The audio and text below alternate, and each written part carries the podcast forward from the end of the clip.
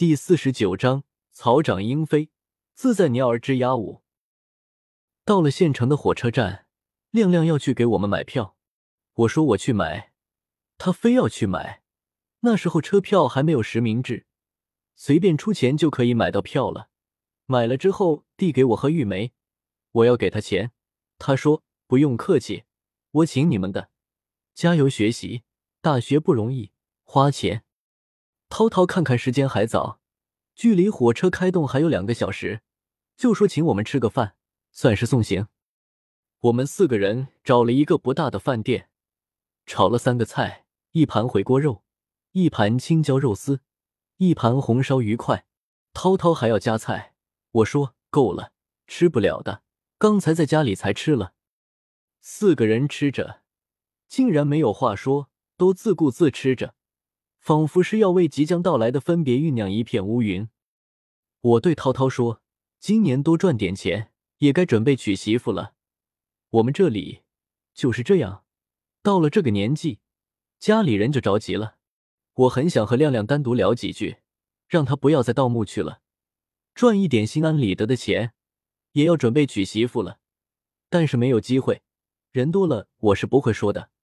包括亮亮去江南找我卖骨头人，我们被骗，涛涛和玉梅都是不知道的。吃完饭，我和玉梅就去了候车室，亮亮和涛涛非要等我们上了火车才回去。我说上个厕所，正好亮亮也去。我们就在厕所门口聊了一会。我说：“你今年别盗墓了，去找个工作，洗手算了。”亮亮说：“我知道。”我说：“你啥都知道，就是不执行吗？”亮亮说：“你照顾好玉美啊。”我说：“没问题。”我才发现亮亮和涛涛都是醉翁之意不在酒，完全是为了玉梅而来。玉梅心大，不想这辈子再待在农村。一心想出去，我们那里的男的都基本不出去打工，这是一个传统吧？应该，反正极少极少。亮亮和涛涛显然没有出去打工的打算，我知道，也明白，他们的思想和行动不在一个频道。我最后说：“亮亮，实在不行，你也到江南去。”亮亮说：“再说吧。”我和玉梅上了车，在车子一夜不停的哐当声中。到了秀丽的江南。第二天上午，火车路过长江大桥，玉梅眼睛贴在窗户上，盯着九九，说：“江南真好。”我说：“江南水多。”玉梅说：“江南冬天像春天。”我说：“有灵气。”玉梅说：“女孩子貌美如花吧？”我说：“你也一样。”玉梅说。我只在电视里看过这么多水。又说江南吃饭都是炒菜吧？有面条和馒头吗？我说你想吃的都有。玉梅说那不是和我们那差不多？